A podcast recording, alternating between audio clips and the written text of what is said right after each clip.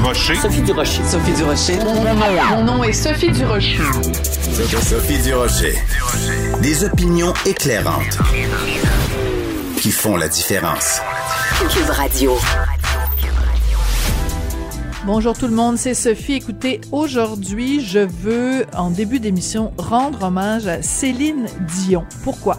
Parce que aujourd'hui, c'est la journée internationale pour l'élimination de la violence à l'égard des femmes et Céline Dion, sur son compte euh, Twitter aujourd'hui, euh, a écrit euh, la chose suivante. À l'occasion de la journée internationale pour l'élimination de la violence à l'égard des femmes, je me joins à L'Oréal Paris pour lutter contre le harcèlement de rue.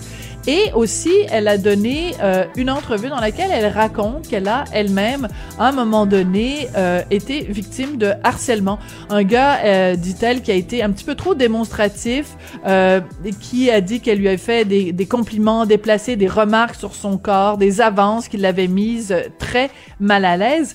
Pourquoi je vous parle de ça? Parce que Céline Dion, c'est quelqu'un qui ne court pas après la controverse. C'est pas, on, quand on fait la liste des artistes, mettons, engagée. C'est pas nécessairement à elle qu'on pense. Elle est plus consensuelle, il faut le dire.